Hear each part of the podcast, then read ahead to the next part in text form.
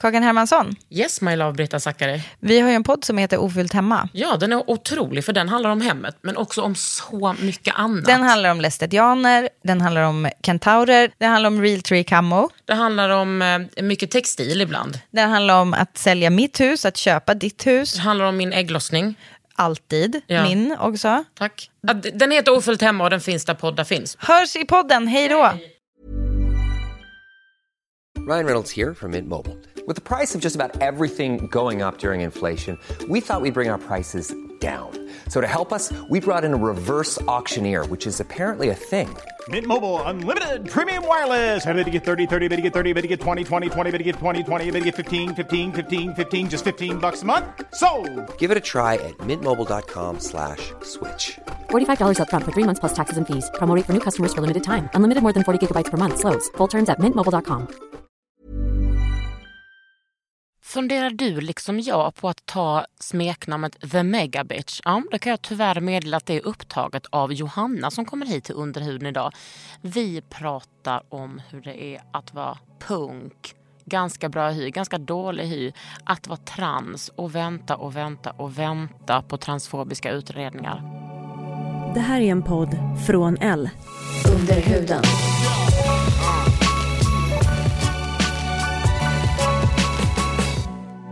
Underhuden med Kakan Hermansson.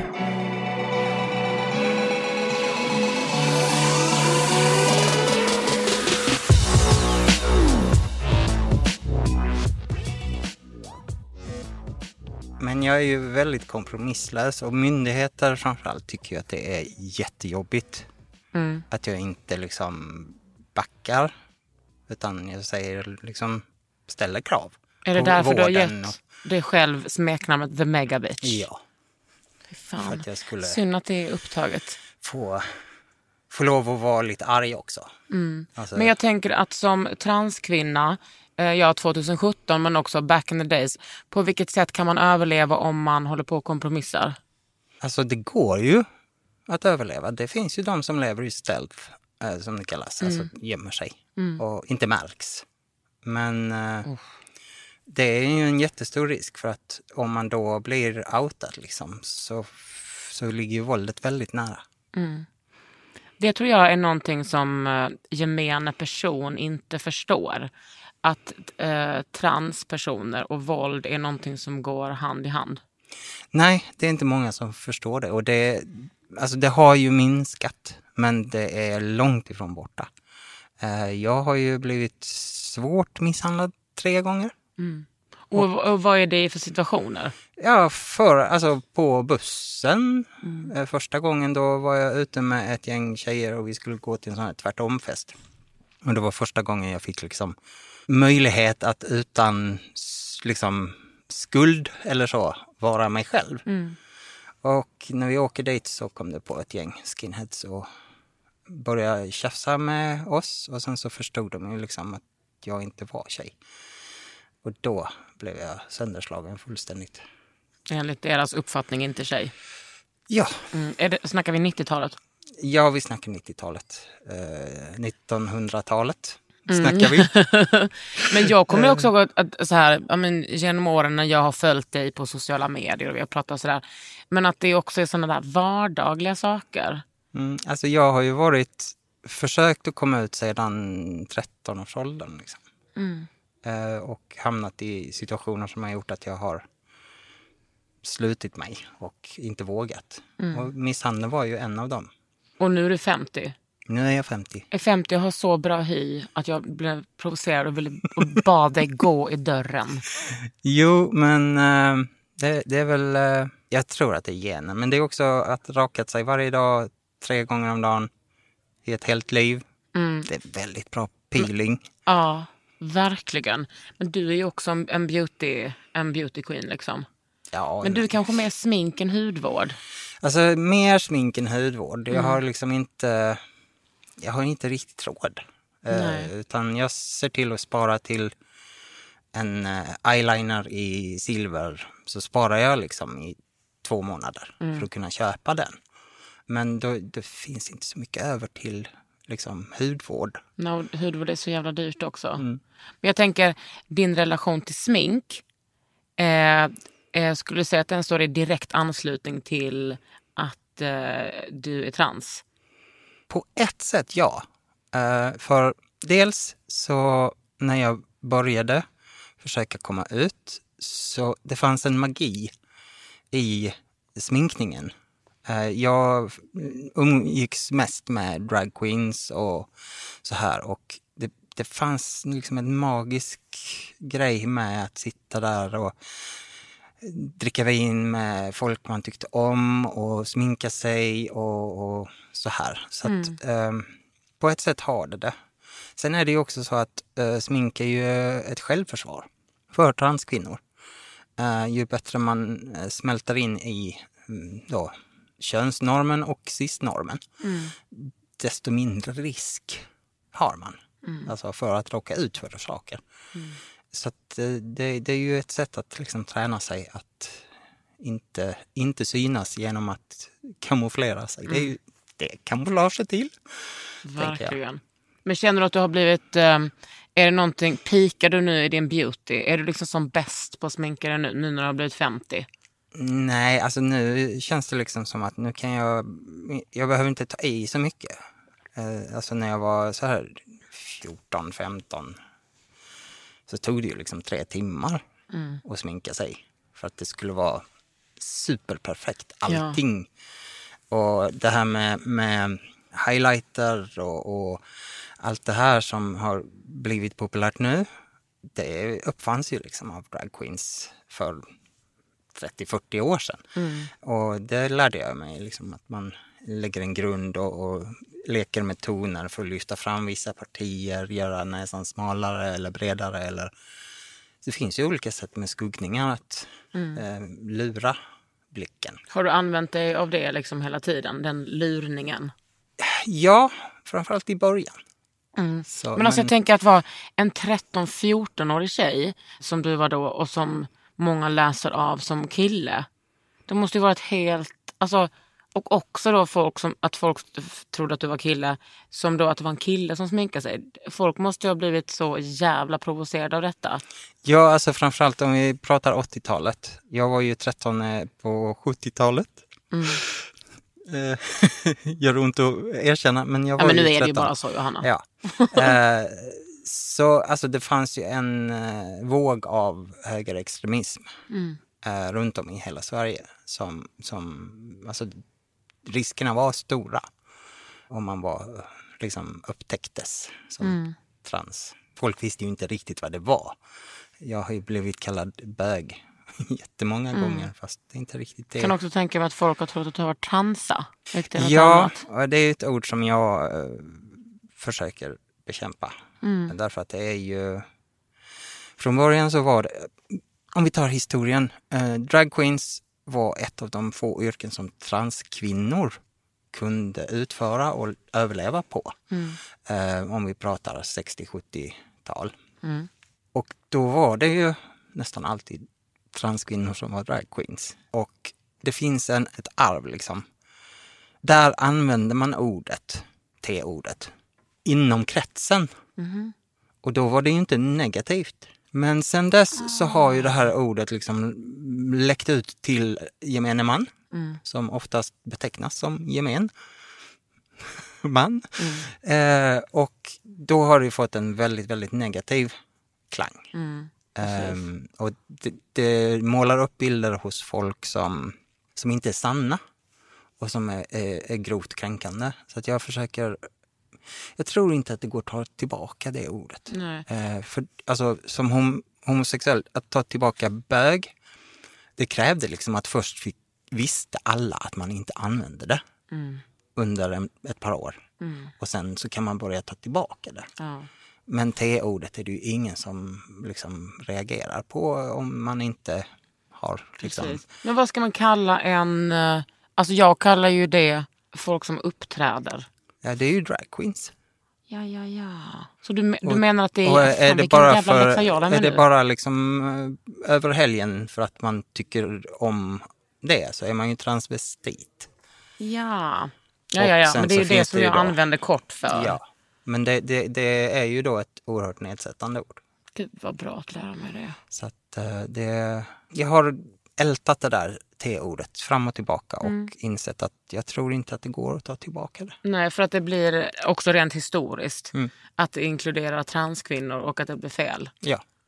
Good to know. Men jag gillar att lära ut saker. Jag höll en föreläsning nu under West Pride som hette Konsten att vara död utan att sluta andas. Ja, men det är väl som en ny föreställning du har som du... Ja, för jag ville frångå föreläsning.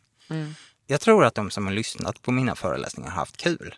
Men jag börjar tycka det är lite tråkigt att stå och liksom så här pekfinger, prata.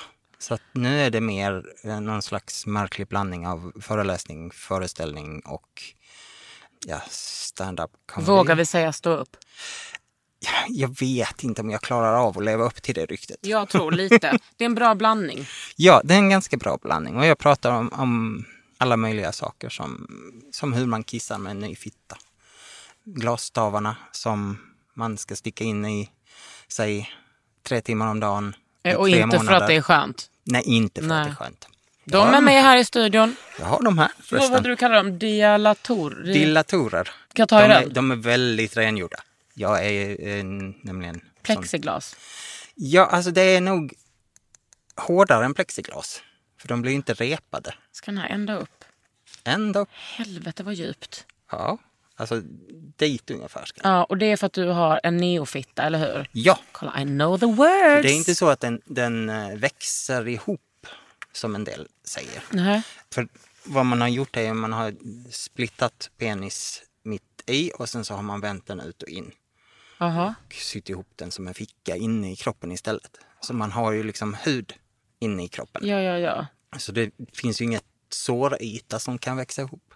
Nej. Men däremot så ligger ju tarmarna på och trycker på ena hållet och urinblåsan på andra hållet. Så att kroppen vill ju liksom pressa ihop det här hålet. Ja, det är det. Och om man inte dilaterar tillräckligt så fastnar det liksom. Ja, det är ju sådana saker som, du vet, när jag skulle boka tåg till dig för att komma upp, du bara gärna ett snabbt tåg så slipper jag dilatera på tåget. Yes. Absolut. Transrättigheter, inte mer med det. För jag har ju nämligen gjort det. Suttit på ett tåg och uppehållit toaletten en timme. Ja. Ja, vad fan ska man göra? Det är inte jättekul. Nej, vad har du gjort där? Nej, jag vill inte berätta det. Det här vill jag bara fastställa. Att folk som inte känner till transperson eller känner någon transperson, man behöver alltså inte operera sig för att göra en könskorrigering. Det tycker jag är ett sånt enorm fördom mot transpersoner. Ja, alltså det handlar inte om... Tidigare, den lag som vi nu försöker ändra... Den har ju tidigare liksom ställt upp krav på att man skulle vara steril och inte kunna ha barn. Man fick inte spara könsceller eller någonting. Och detta gällde alltså alla kön? Att alla var tvungna att sterilisera sig? Och det innebar ju att alla måste också operera sig för att få ett nytt personnummer. Det gäller inte längre. Nej. Men alltså, det blir alltid en liten kvardröjande liksom, att läkare tänker på ett visst sätt för att de har gjort det i 30-35 år. Så man försöker övertala folk och vara väldigt fast i tvåkönssystem. Ja. Är du kvinna ska ditt underliv se ut så här. Är du man ska ditt underliv se ut så här. Man ska göra både top surgery och bottom surgery. Och jag menar, jag har ju massa transpersoner som kompisar. Och variationen är ju väldigt bred. Man behöver ju inte göra någonting. Nej, alltså jag behövde ju inte få en fitta för att bli kvinna. Nej, för det har jag behövde få en fitta för att jag alltid har varit kvinna. Och för att jag hade väldigt mycket dysfori. Det får du nog förklara, för det är inte jag säker på att alla vet vad det är. Dysfori är motsatsen till eufori. Och det finns... De som har beskrivit könsdysfori som en kosmisk, kronisk tandvärk som liksom alltid finns i hela kroppen, överallt. Och, det är ingen bra grej. Nej, jag har beskrivit det själv som 2 jetmotorer som rålar i öronen. Alltså, det går inte att stänga ute. man kan inte bara stänga av och inte tänka på dysforin. För att när den drar igång så mår man jättedåligt. Och visst är det många transsexuella som lider av det? Många som får diagnosen transsexuell har det dysfori. Inte alla. Och det är inte heller ett krav. Men det är ju en sån här sak som finns bland transpersoner. Känns dysfori. Det är inte så att man är född i fel kropp. Det fanns liksom inte flera kroppar att välja på. När jag föddes så A, B eller C. Utan alltså jag är född i en kropp som är okej. Och är min kropp. Men den fungerar inte och ser inte ut som jag behövde att den skulle se ut. Så då behövde jag fixa det. Det är liksom som för att leva ett drägligt liv. Och kunna duscha utan att äcklas av mig själv och sånt där. Och du säger att du så här, ja, men du kom på det här eller kom ut eller hade dina funderingar och tankar ganska klar när du var 13. Ja, alltså egentligen så visste jag ju typ när jag var 3-4 att någonting inte var som alla sa att det skulle vara. Men jag kunde inte formulera det. Nej, och hur så resan ut tills att du ringde det där samtalet och bara hallå, jag är transsexuell. Jag behöver göra den här utredningen. Den har ju gått över drag queens, klubbar, ute på nätterna. Började leva som kvinna varje helg och så här. Och jag tänkte att jag skulle kunna överleva som transvestit. Men för 6-7 år sedan så insåg jag att det gick inte längre. Jag satt och grät varje söndag när jag skulle trolla bort mig själv liksom, och försöka låtsas vara den där snubben som egentligen inte fanns. En vecka till innan jag fick vara mig själv. Så att, då kontaktade jag en vårdcentral som inte ville skicka någon remiss. Och det är ganska vanligt. För det finns läkare på vårdcentraler som tycker det här är intressant. Det vill jag fundera på själv. Och så att säga glömmer skicka remisser. Men till slut så fick jag ändå en läkare att skicka en remiss till Lund. Jag bodde i Skåne då. Jag fick reda på att väntetiden för ett första besök var över 1,5 år. Och jag hade ju tagit det här beslutet under ganska traumatiska former. Jag hade planerat självmord. Och när jag satt där, jag hade ett badkar fullt med ljummet vatten. Jag hade morfin, tabletter, jag hade en splittnys, kalpell. Jag visste precis hur man gjorde. Det var inte meningen att liksom ett rop på hjälp eller så, utan det var på allvar. Och någonstans där så bestämde jag mig, nej, jag ska leva ett sant liv. Och när jag fick reda på att jag skulle behöva vänta liksom i 1,5 år till. Innan ens utredningen skulle börja. Ja. Så det gick inte helt enkelt. Så att jag lyckades få kontakt med en privat psykolog som tidigare har jobbat som överläkare på en könsidentitetsmottagning. Han hjälpte mig oerhört mycket.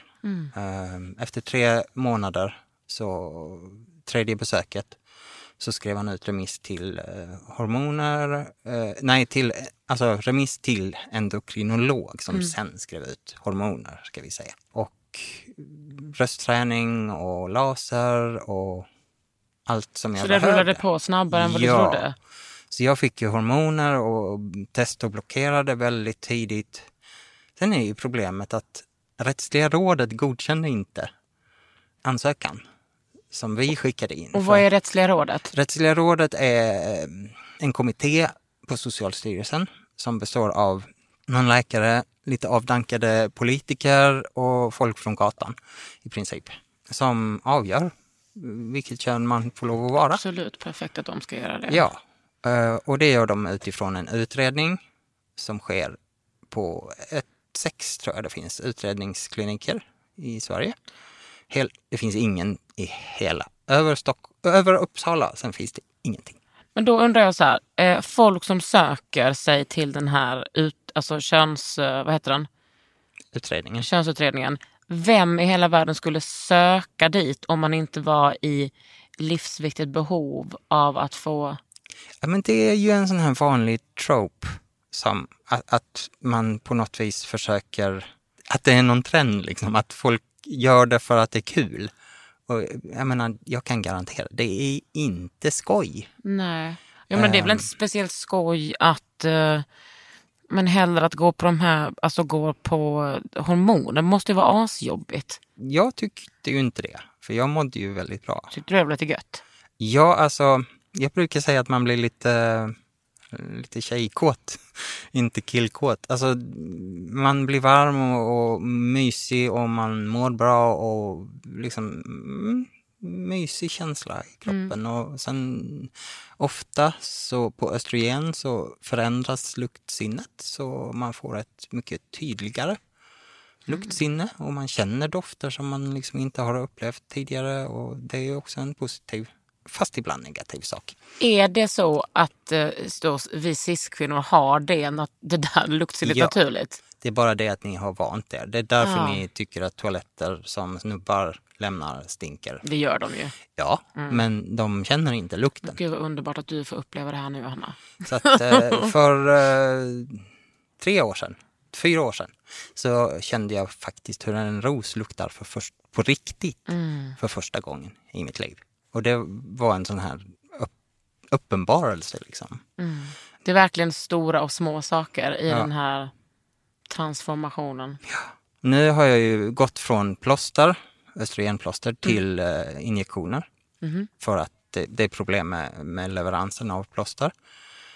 Och då får jag ju en sån här, när jag injicerar östrogen så mår jag fruktansvärt bra, för jag har väldigt mycket östrogen i kroppen. Och sen så dalade ner, så sista dagarna så mår jag PMSigt. Skulle man kunna jämföra med påfyllning igen sen och påfyllning. Hur ofta tar du dem? Var 3:e vecka. Gör du det själv? Jag gör det själv. Rakt in i magen bara? Nej, i låret. Det ska in i en muskel. Man kan ta det i rumpan eller på de 2 stora musklerna i låret. Och rumpan är svår om man gör det själv. Ja. Men, och det är kanske ingenting man vill lägga ner jättemycket tid på att lära sig. Att boka liksom besök på vårdcentralen var 3:e vecka tyckte jag var lite för mycket. Så att jag har fått dem att lära mig ta mina egna injektioner. Jag undrar ju såklart, vad händer med huden när du börjar ta östrogen? Huden har blivit tunnare. Mycket tunnare. Jag river gärna upp hud om jag kliar mig för hårt. Det är det, och sen tycker jag att... Alltså den har blivit tunnare på hela kroppen? Ja, framförallt på armar och ben och så här. Hur blir det med ansiktet då? Du har ju så jävla fin hy. Jag tror att den har blivit tunnare i ansiktet också. För att hon som nålepilerar mig, hon har sagt att jag har väldigt tunn hud, och det tror jag inte jag har haft tidigare. Nej, nu får du berätta om nålepilering. Nålepilering är ett sätt att ta bort skäggväxt. Det finns två olika sätt. Det ena är laser eller IPL. De fungerar på ungefär samma sätt. Man pulsar det har jag gjort, ljus. Och det hettar upp melaninet, alltså det mörka pigmentet i stråna, och bränner. Liksom. Släpper det roten? Den dör ju. Så då blir det inget mer hår. Tillväxtzonen bränns bort. För det är inte själva strået, det är ju dött. Det är ju som naglar, det är ju ingenting. Men roten, tillväxtzonen, dör. Men har man då vita hårstrån eller man har mörk hy, så kan man ju inte göra det, för det bygger ju liksom på att stråna ska vara mörka och resten ska vara ljus. Precis. Det är också någonting vi pratar om i den här podden, att men det är många av de här hudbehandlingarna inte går att göra för mörk eller brun liksom, eller mörk hud. Att det ger ärr och fläckar, och allting är ju anpassat efter vita människor. Ja. Och när jag flyttade till Göteborg så insåg jag att i Göteborg hade de ingen nålepilering. Så att jag fick slåss för det ganska hårt. The Megabitch. Nålepilering går till så att man har en tunn guldnål, och så tar man strået med en pincett och så sticker man in guldnålen till roten. Sen så trycker man på en pedal och så kopplar man först växelström till nålen, så att då bränner den upp tillväxtzonen. Sen så går jag på någonting som heter 2-stegsmetoden, och då byter hon pedal till likström, och då händer det en kemisk reaktion inne i hårstrået eller roten där nere. Först bildas det tvål av fettet och strömmen. Sen så reagerar tvålen och strömmen med saltet så det bildas lut. Som är ett väldigt... Du har liksom en egen kemisk fabrik i ansiktet. Ja, så då, lut är ju ett väldigt basiskt ämne som löser upp saker. Mm. Så när man går därifrån så har man massa mikrodroppar med lut i hårsäckarna. Och vad är hänt med hårsäcken då? Är den dead? Först dör den ju en gång av strömmen. Ja. Sen så ligger lutet och fortsätter att lösa upp. Liksom, så att som en försäkring? Så att den inte kan liksom hämta sig. Ah, men alltså du måste ha lärt dig så jävla mycket. Ja. Du kan ju allting. Men jag har ju också verkligen tagit reda på allt. Mm. Det är inte alla som gör det. Nej. Men jag har något här nördigt intresse av att kunna... Jag ville veta exakt hur det kunde bli lut i hårsäcken. Det visste inte hon som epilerar mig ens. Liksom. Så jag tog reda på det. Ja. Hur det funkar. Och hur ofta... Alltså det ska så ner i varje hårsäck i hela... Ja, men du gör det bara i ansiktet, eller? Ja. Ja. Och då ska det in där. Hur lång tid tar det? Gör du det liksom några gånger i veckan eller återkommer? Nu har jag hållit på i Göteborg i 1,5 år. Med det här? Ja. Hur ofta då? Varannan vecka börjar vi med. Och sen nu kör vi varje vecka. Är det smärtsamt? De säger det. Jag har jättedålig smärtförnimmelse. Jag kan gå med skavsår och tycka det känns lite... Och sen så när jag tar av mig skorna så är det liksom stora köttsår. Ja. Jag har jättedålig sån koll på vad som är smärta. Tror du att det har med din historia att göra? Ja, alltså det är tydligen kopplat till PTSD. Mm. I väldigt hög grad. Att många som har råkat ut för våldsamma händelser och fått PTSD. Posttraumatiskt stresssyndrom. De får väldigt svårt att liksom känna, man känner att det gör ont men man känner inte liksom att det gör jätteont eller lite ont. Utan det bara gör lite ont så. Det är en bra grund för dig om du ska skaffa fler tatueringar. Ja, alltså jag tycker ju tatueringar är skönt att göra. Det känns som någon kliar en ordentligt. Ja. Den där, visste den på högram den senaste? Nej, det är min första. Jaha, är det den? Den är min senaste. Vem har gjort den? Stina Voltar har designat den. Och sen har BuzzFeed 28 i Sanna på BuzzFeed 28 i Göteborg gjort den.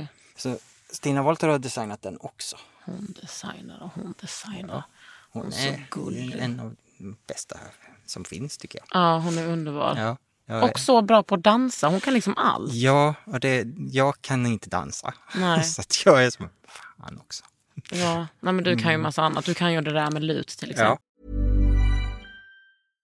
Ready to pop the question? The jewelers at BlueNile.com have got sparkle down to a science with beautiful lab-grown diamonds worthy of your most brilliant moments. Their lab-grown diamonds are independently graded and guaranteed identical to natural diamonds. And they're ready to ship to your door. Go to BlueNile.com and use promo code LISTEN to get $50 off your purchase of $500 or more. That's code LISTEN at BlueNile.com for $50 off. BlueNile.com, code LISTEN. Even on a budget, quality is non-negotiable. That's why Quince is the place to score high-end essentials at 50 to 80% less than similar brands. Get your hands on buttery soft cashmere sweaters from just $60, Italian leather jackets, and so much more. And the best part about Quince, they exclusively partner with factories committed to safe, ethical, and responsible manufacturing. Elevate your style without the elevated price tag with Quince. Go to quince.com/upgrade for free shipping and 365-day returns. Massa sånt där. Underhuden. Men vad har du då fått göra med din hud under den här behandlingen? Man får ju inte röra.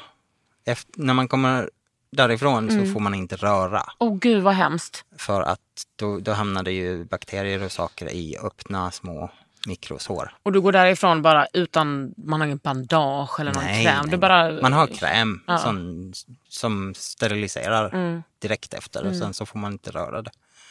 Men sen gör jag ingenting i stort sett. Jag har lite salvor. Sådana här som jag har på om det liksom blir för stora infektioner eller sådär. Men annars så... Men jag menar, för du använder väl lite smink ibland? Jag använder ganska mycket smink. Ja, men du ser så liksom naturlig ut. Älskar smink. Så att, ja, men jag menar just foundations och sånt. Jag menar, då måste du väl tvätta på kvällen? Nu kommer the guilt in här, Johanna. Du går inte och lägger dig med smink. Jo, jag gör det väldigt, väldigt ofta. Slut. Jättekul att du kunde komma hit. Men det bottnar också i en sån här rädsla jag hade under många år att det skulle börja brinna och att jag skulle behöva springa ut utan smink. Mm. Och det var jättetraumatiskt att liksom befinna sig bland folk utan smink. Jag har fortfarande problem med det och jag försöker spara ihop till en FFS. Vad är det? Face Feminization Surgery. Berätta mer om det. Det finns, alltså det är ju inte en operation. Det är liksom ett helt sätt som man kan då, beroende på vilket behov man har. Mm. Så man kan lägga in inlägg i kindkotorna. Mm. För det är också en sån där sak som är, oftast är generellt sett är köns liksom bunden till testosteron och östrogen. Mm. Och så kan man minska käkbenet. Slipar man ner det då? Ja. Och sen så kan man minska den här klumpen mellan ögonbrynen som då bara folk som har testosteronkroppar har. Mm-hmm. Det är liksom du ligger nu på så mycket information här. Och då gör de så att de skär upp här uppe i hårfästet och så drar de bort allting och så slipar de och så syr de tillbaka det igen som en liten mössa. Det var mer information än du behövde. En liten mössa. Men du, vad kostar den då? Det kostar runt 120 000. Ska vi då ha en stor fest för dig? Eller några fester så att vi får upp de här pengarna? Jag har en insamling på nätet som ligger och som jag drömmer om att någon gång så ska jag... För det finns en väldigt bra kirurg i Nederländerna och så finns det en väldigt bra klinik i Spanien så att man kan välja. Jag hade nog undvikit att åka till Thailand. Det är billigare men de tar i lite för mycket. Ja, vad menar du med att de är lite... Folk får jättesmå näsor, jättestora läppar, inga haka alls. Ja, du måste se ut som dig själv. Ja. Jag är inte ute efter att liksom, skönhetsoperera mig utan jag är bara för att jag känner ett behov av att kunna gå ut utan smink och inte bli felkönad. Ja. Tror du att det är någonting... Alltså jag menar... Ja, vi har kanske inte kommit jättelångt i, liksom, i den alltså läkarvården som transsexuella behöver i Sverige. Men vi har ändå kommit en liten bit. Ja, alltså det har pågått försök i Stockholm. Med den här operationen? Med den här operationen. Och jag vet att min kirurg i Göteborg vill också starta försök.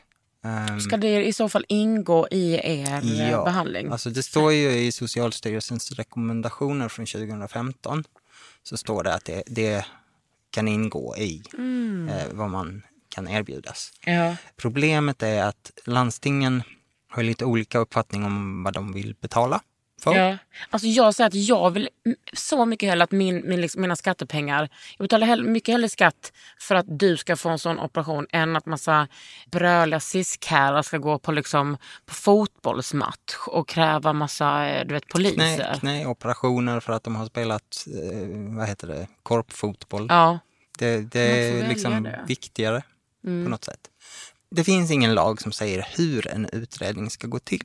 Det finns en lag som säger att vi ska utredas. Mm. Och sen har olika läkare runt om i Sverige då bestämt sig för hur de tycker man ska utreda. Varför tror du inte att det finns en lag om hur? Liksom?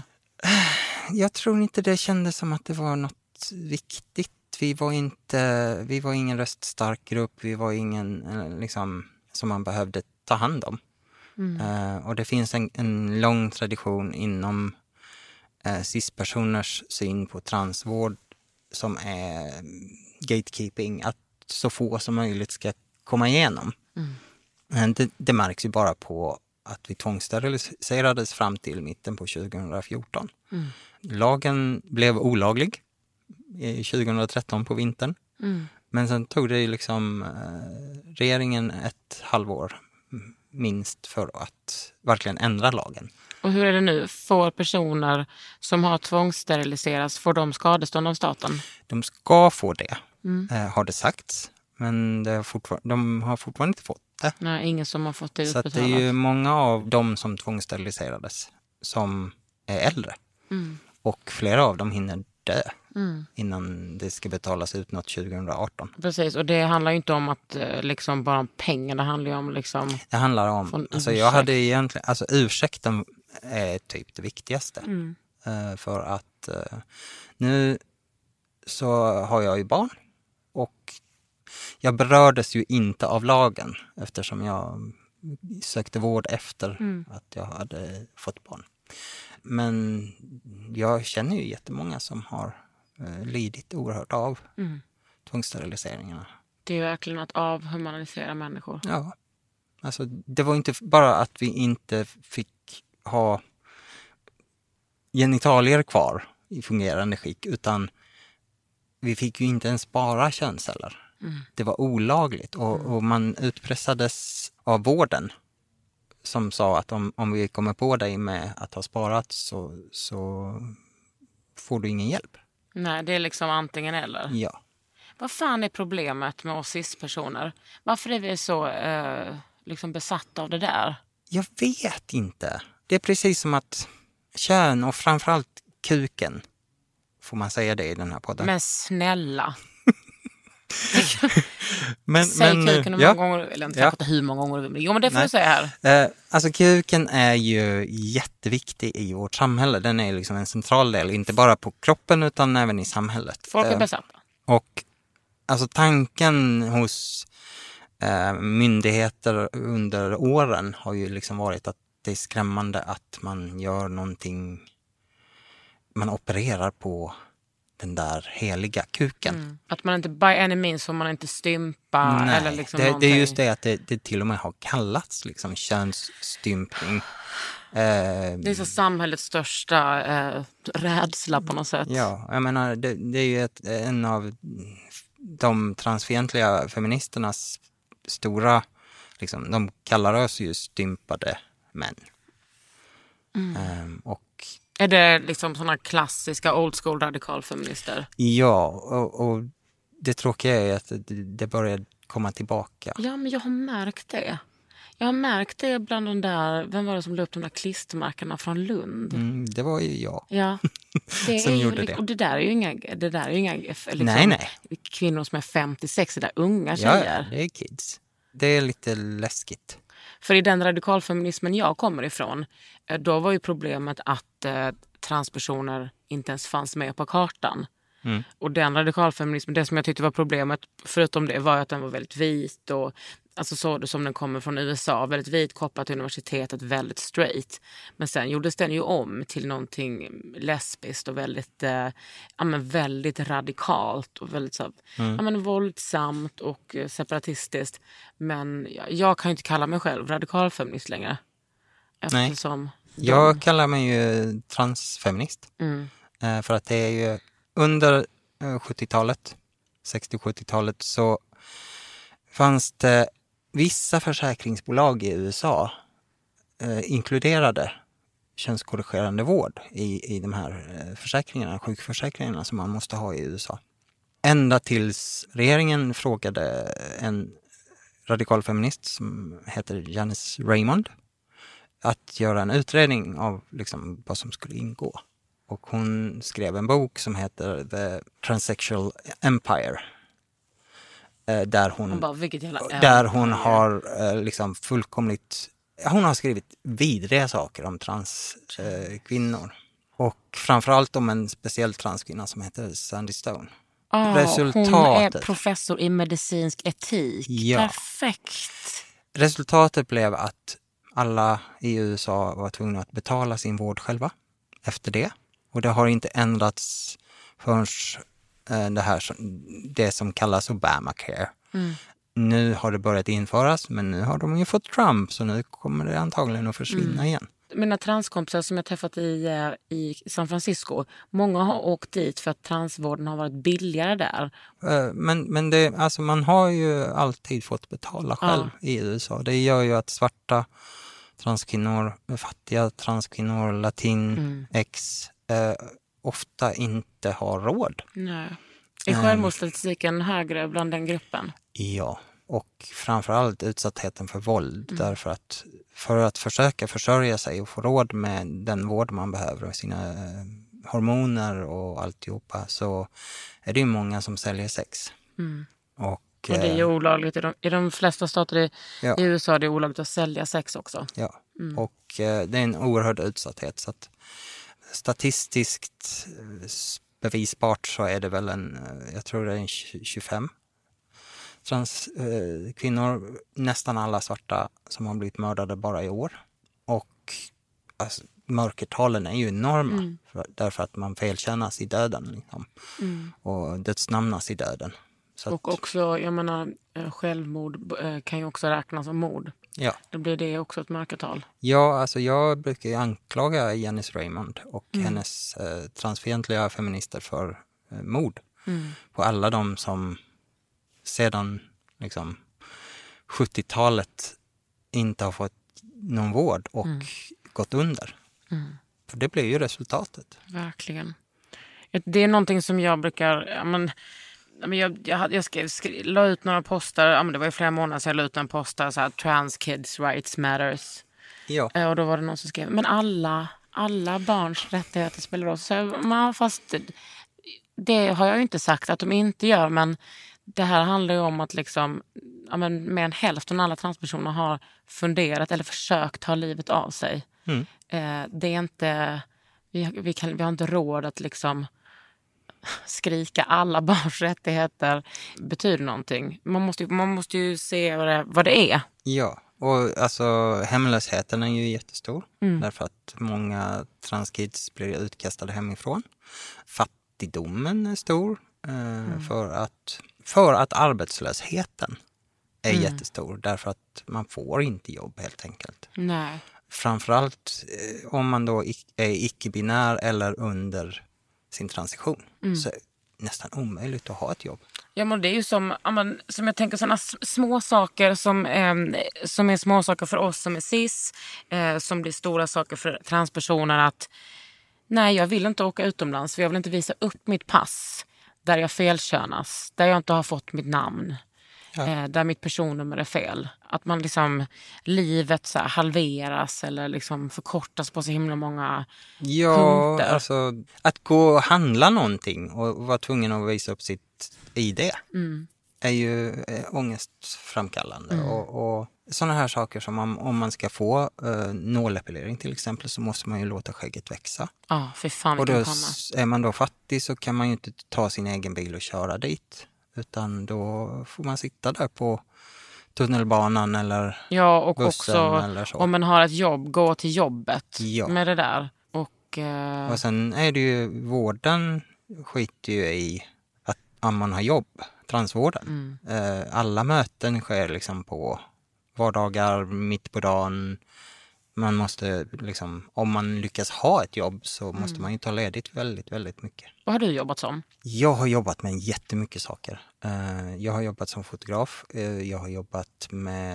Jag är utbildad grafisk designer på digitala medier. Jag har jobbat som AD, jag har jobbat som svetsare, jag har jobbat som truckförare. Såbutch. Jag har sysslat med väldigt mycket olika. Är du sjukskriven nu? Jag är sjukskriven för transvården höll på att knäcka mig för 2 år sedan. Jag mådde jättedåligt 2015. För då hade det tagit 3 år att liksom komma dit jag var. Och de ville stoppa min utredning för att jag var för tjock. Alltså inte operationer och så här, utan att komma dit och prata med psykolog. Vänta, just det. Det är den här också så här tjockfobin i transvården. Yes. Den får du gärna tala lite om. Den är enorm. Transvården har länge haft regler som har sagt att om man över ett visst BMI 30, så får man ingen hjälp. Och hur har de då resonerat?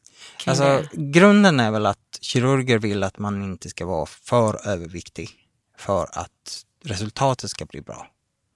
Det är liksom grunden. Det har ingenting med att ökad risk eller så att göra, utan för att resultatet blir bättre om man inte är för överviktig.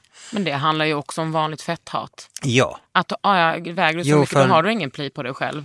Och vad det har med själva utredningen att göra är ju helt noll. Det finns ju ingen anledning att inte utreda folk som väger för mycket. Men också så här, har man ingen så koll på hur den kollar på sig själv, destruktivitet, ätstörningar. Alltså jag tänker att bland mina transkompisar så är ju ätstörningar, och alltså bland alla mina hbtq-kompisar så är ätstörningar väldigt vanligt. Mm. Och ätstörningar goes both ways. Ja, alltså för mig har det ju också varit så här att mat är en väldigt trygg sak. Mm. Därför att min mamma var hemkunskapslärare och jag... Alltså det fanns en trygg plats i köket. Att äta, att laga mat känns väldigt tryggt för mig. Mm. Så att när jag lever under stress så lagar jag mycket mat, jag äter mycket mat. Mm. Det är jättesvårt att låta bli när man är under hård press. Och utredningen och transitionen, man är under sån press. Mm. Det finns en undersökning i USA. Det är ju inte direkt översattbart till svenska förhållanden eftersom vården ser annorlunda ut. Men där kom de fram till att transkvinnor under behandling lever flera år med stressnivåer som soldater i krig upplever under ett par veckor. Mm. Förvånar mig icke. Så att alltså pressen, 2015 så klarar jag inte det mer. Nej. För allt jag hade fått göra för att liksom få hjälp och bråka och sådär, det knäckte mig. Och sen har jag blivit utsatt för väldigt mycket hat också och hot. Men det som hände 2015, gick du liksom rakt in i någon vägg då? Ja. I transfobväggen? Ja, jag gick in i cisväggen fullständigt. Och jag kunde inte betala räkningar, jag kunde inte laga mat, jag kunde inte... Alltså jag gick från sängen, badrummet, köket för att stoppa i mig färdiglagad mat och sängen. Mm. Jag kunde inte gå ut för att jag mådde så dåligt. Mm. Och jag hatade mig själv så oerhört mycket. Hur har du återhämtat dig från det då? Alltså det har gått ganska bra. När jag höll på att bli hemlös igen, då 2015... så fick jag erbjuden att flytta in som inneboende hos en kvinna i Göteborg. Och det var... Dels så känner jag väldigt mycket människor i Göteborg. Mm. Och dels så kom jag ifrån den stad i Skåne som jag bodde i. Och det var väldigt skönt. Och sen så fick jag en katt som har varit... Pankhurst? Ja, Pankhurst, efter Emmeline Pankhurst. Jag älskar hela den släkten. En god överklassläkt, men man får ändå älska dem. Ja. Alltså, suffragetten alltså. Jag älskar att hon gärna kallade sig terrorist. Mm. Det brukar, liberala feminister brukar få skrämselhicka när man säger liberala det. Liberala feminister är väl inte feminister? Nej. Ja, jag sa exakt det. Jag tycker ju inte det, men de påstår sig ju vara det. Ja, det är mycket man kan påstå sig. Ja. Och... Alltså det känns mycket bättre. Jag ska försöka komma bort från mina ångestdämpande under det här året. Om jag någonsin får tag på Göteborgs psykvård. Öppet 30 minuter varannan vecka typ. Ja, så. Men du kan väl ändå sammanfatta det som att efter att du har börjat den här utredningen och behandlingen att livet är bättre nu? När jag har avslutat den. Mm. Så är livet bättre. Du är i rätt riktning. Den första tatueringen som jag gjorde jag ju för att jag fick min diagnos. Och det var liksom det stora steget. För då kan de i princip inte stoppa en längre. Nej. Och det är också det att du måste alltså få en diagnos. Ja. Därför att ha diagnosen transsexuell, det är ju har ju varit en psykisk klassad sjukdom. Både internationellt och svenskt. Nu håller man ju på att försöka göra om det till en fysisk diagnos. Vilket jag tycker är jättemärkligt. Ja. För det är ju fortfarande en sjukdomsstämpel. Fysiskt? Konstigt. Ja, för att vi har protesterat så mycket mot den psykiska diagnosen. Vad fan är det som sitter och bestämmer det här? Ja, känns som att det är en sån SD-person. Nej, det är det som är det värsta. Att det hade kunnat vara ännu värre med SD vid makten. Mm. Men det här är ju då miljöpartister och socialdemokrater. Mm. För grejen är att det är många, och jag förstår oron, det är många av oss som är rädda att om vi inte har en diagnos så får vi ingen vård. Alltså man behöver inte ha en diagnos för att få vård i Sverige. Gravida är inte sjuka. Att vara gravid är inte en diagnos. Nej. Och gravida får vård. Mm. Och det finns många andra sådana exempel. Så att nej, men plus det känns ju otroligt konservativt och liksom eftersatt att transsexualitet skulle vara en diagnos. Ja, men andra blir sjuka, går till läkaren, får en diagnos och sen så får de medicin och förhoppningsvis blir friska. Ja. Jag var tvungen att gå till läkaren för att få en diagnos som sjuk och fortsätta vara sjuk. Men också att då ska du blotta dig själv. Alltså något så in och du ska blotta dig själv fysiskt, psykiskt. Ja, allting. Det är oerhört utlämnande att genomgå en utredning. Och man får helt absurda frågor. Man får frågor som om man står eller sitter när man kissar. Som om det är någon liksom könsavgörande sak. Som att det också skulle vara en så här, om du är en riktig kvinna, då sitter du. Ja, det var ungefär så att grundtanken, tänker jag. Men jag har en förhoppning om att så här, transvården kommer förändras för att unga transpersoner kommer bli läkare. Unga feminister kommer bli läkare. Och välja den inriktningen. Jag hoppas också det, men som det ser ut i Sverige idag, så i hela transvården så finns det inte en enda öppen transperson. Nej. Det är inte så att det ens finns som tar emot folk eller alltså, det är bara såna att ni blir experiment för cis-personer. Vi är liksom deras försökskaniner. Ser det bättre ut i andra länder? Jag kan tänka mig att USA är mer progressiva. Alltså i USA så måste man ju betala själv. Så då har man gott om pengar så är det jättebra ut. Har man inte pengar så ser det ännu jävligare ut. Det märkligaste av allt är att den bästa lagstiftningen och transvården i världen finns just nu i Argentina. Som annars brukar anses vara väldigt machismo-land och så här. Men när det fanns en socialdemokratisk regering i Argentina för ett par år sedan så kände transaktivister socialministern. Och hon lät dem i princip skriva lagen själva. Ja, det är ju så det måste bli. För det fanns ingen lag tidigare.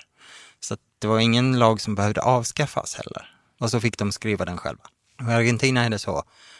Det tar en halvtimme på närmaste skattekontor att byta personnummer. Man behöver inte bevisa någonting. Man behöver bara säga jag behöver identiteten kvinna i mitt pass. Så får man det. Och så ska det ju vara. Max en halvtimme. Och sen så betalas kirurgi och vård och östrogen och sånt här av vården helt enkelt. Och Thailand kan jag tänka mig också är bra. Det är lite knepigt med Thailand. De har en lång tradition med katoi som i grunden är transkvinnor. Men de är liksom satta på undantag. För de måste uppfylla rollen som katoi. De får jättesvårt att få andra jobb än att jobba på klubbar och så här. Jag kan tänka mig att, alltså också att den lagen måste vara väldigt påverkad av turismen. Ja. Och så sexturismen. Yes. Så att kirurgerna är bra i Thailand. Men jag tror inte det är så bra för en transkvinna som faktiskt bor och lever i Thailand. Nej. Vi hoppas väl på att det blir bättre. Ja. Jag håller på att slåss för det. Är ni liksom skulle du säga att så här, transrörelsen i Sverige är stark just nu? Nej, jag tycker inte det. Alltså, om vi tittar på gayrörelsen under 70- och 80-talen så växte den fram under liksom bråk och skrik och protester och så här. Men nu har den ju liksom fastnat, känns det som. Alltså det är institutionaliserat. RFSL sitter och fikar med regeringen och pratar och de skickar cis-personer. för att prata transfrågor. Mm. De tillsatte en utredning nu i våras. Och som chef för det så sattes en homosexuell cis-kvinna. Mm. Liksom, det finns inte en transperson i själva maskinen. Nej. Och det är väl det. Men problemet är ju också att, liksom, att rörelsen är så otroligt liberal. Alltså då menar jag inte liberal som fri, utan liberal. Mm. Nyliberal. Ja. Och att vi hela tiden lär oss i Sverige att hbtq-personer har det så jävla bra. Till slut så går ju liksom de privilegierade HBT, eller i alla fall HBQ-personerna, går ju på det. Ja. Och behöver inte protestera. Nej. Jag tillsammans med en förening som heter Transförsvaret ockuperade ju Socialstyrelsen i vintras. Och då blev det helt plötsligt lite liv i lådan. Mm. Har det skett några förändringar sedan dess? Det har det ju. Det har utlovats mycket förändringar. Det är inte så mycket förändringar som har genomförts. Men det har utlovats förändringar. Mm. Känner du att det gjorde skillnad? Det går ju inte att liksom förneka oss när vi syns på första sidan på varenda jävla tidning. Mm. Då blir det jättesvårt att liksom låtsas som att vi inte existerar. Mm. För transrörelsen i Sverige är också väldigt så här, den är utformad lite grann som såna här motståndsceller. Det är små grupper som inte är organiserade, utan som kämpar för sig, liksom. Ja, och också kämpa när ni pallar för att ni är så utsatta. Yes. Och jag tycker egentligen ganska mycket om det sättet att arbeta. För att jag har svårt för det här byråkratiska. Att bli ett med systemet och så ska det gå så långsamt. Mm. Och man ska utreda 1, 2, 3, 4, 5, 6 gånger. Och sen så ska man lägga ett utskott. Förslag och bara gör det. Mm. För enligt min mening så är det finns inget tvivel om vad som behöver ändras. Det är ingen som behöver utreda det. Nej. Jag menar, det, för mig, från att jag kom till någon form av transvård till att jag fick min operation, så var det mer än 4 år. Mm. Så min bok ska heta 4 år för att få fitta. Perfekt. Yes. När kommer den då? Så fort jag kan skriva färdigt och lär mig hur man gör för att förlägga en bok. Jag har ingen aning. Men det aning. Kan någon annan kan väl förlägga den åt dig? Ja, fast jag vet inte hur man... Jag är jättedålig på att sälja mig själv. Du är rätt bra på att sälja in dig själv, tycker jag. Marknadsföra dig själv är du bra på. Ja, fast inte i media liksom. Nej, men media är så läskigt. Ja, jag får ju jätteofta frågan från journalister eller tv-folk eller så här om, vill du vara med i programmet om trans som vi gör nu? Bla bla bla bla bla bla. Och så säger jag att nej, jag vill att ni låter mig göra ett program. Mm. Men det vill de ju inte, för det här är ju deras idé, deras ego, deras grej att göra. Mm. Självuppfyllande. Så vi blir liksom deras sån här maskottar. Mm. Och jag har liksom alltid vägrat att ställa upp på det. Jag sökte till exempel till den här Tjejer som oss. För att jag tänkte att jävlar i det, jag ska inte säga någonting som de kan vrida om. Mm. Utan jag ska vara jättepolitiskt, jättearg, jättesur hela tiden. Mm. Tjej som oss var ju det här fantastiska programmet som gick på SVT. Ja. Där Saga Bäcke bland annat var med. Ja. Grejen till att jag försökte komma med där, det var ju att det visade sig att det var vita, vackra, fotomodellvackra ofta. Mm. Folk med jobb och pengar och det enda undantaget var väl Heidi. Ja, och hon från Malmö. Visst, hon var modell, men hon var inte vit. Nej. Vanessa kanske? Ja. Men jag kände att en liten arg, tjock transpunktant på 49 år skulle ha liksom ändrat lite grann på men just stuket. Med det där med riktningen, för den riktningen kändes väldigt så... Att alla hade lite samma mål med sitt utseende. Ja. Och att man måste passera som så supersnygg för att bli godkänd i samhället. Jo, men det är ju också, alltså, jag är ju då ganska kort och jag är tjock och jag kanske inte är jättevacker. Jag har hela ansiktet fullt av ärr efter misshandel.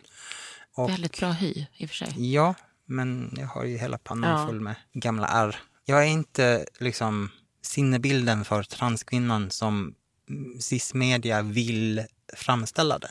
Nej. Utan, för att du inte är sinnebilden av en cis-kvinna? Nej, jag är mig själv. Mm. Men jag blir lite trött på att vi ska bli någon slags roll i media. Ja, och också att liksom du måste, som nu när du kommer hit, du representerar du bara dig själv. Du representerar ju inte andra transkvinnor. Nej, absolut inte. Du pratar om din erfarenhet. Sen så pratar du om erfarenhet som säkert många delar med dig. Ja. Men du är ju bara här för att du är The Megabitch, Johanna. Ja. Alltså det är ju svårt att prata. Jag kan ju inte hela tiden skriva och säga nu pratar jag bara för mig själv. Nej. Utan jag anser att det liksom säger sig själv att jag pratar utifrån mina premisser och utifrån mig själv. Och andra kan ha andra erfarenheter, men jag är väldigt noga med att kolla källor, kolla statistik. Så säger jag någonting om statistik så har jag kollat det. Eller om lut. Ja, eller om lut, eller om konstiga saker. Hur länge till ska du hålla på med lutet? Alltså, nu är vi klara runt munnen och en bit upp här på kinderna. Och det ser så fint ut. Helt slätt. Ja, fast jag tycker det är fullt med knutor och grejer nu. För det får i torsdags. Ja, men du är inte 20, Hanna. Nej.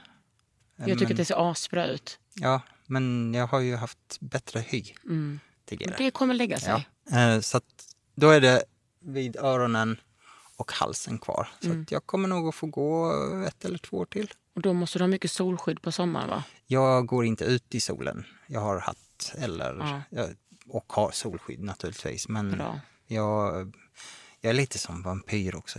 Tycker inte solen är så jättekul. Absolut. Nej, men det får man ingen diagnos för. Vampyr. Det är tydligen inget viktigt.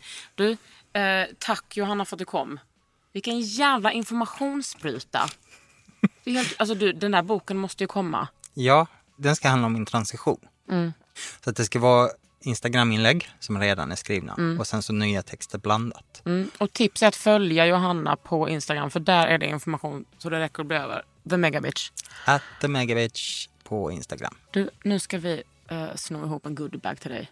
Låter väl bra? Ja, låter jättebra. Ja, men du har lyssnat på Underhuden med mig, Kakan Hermansson och Johanna Marseille, a.k.a. The Megabitch. Underhuden med Kakan Hermansson. En podd från L.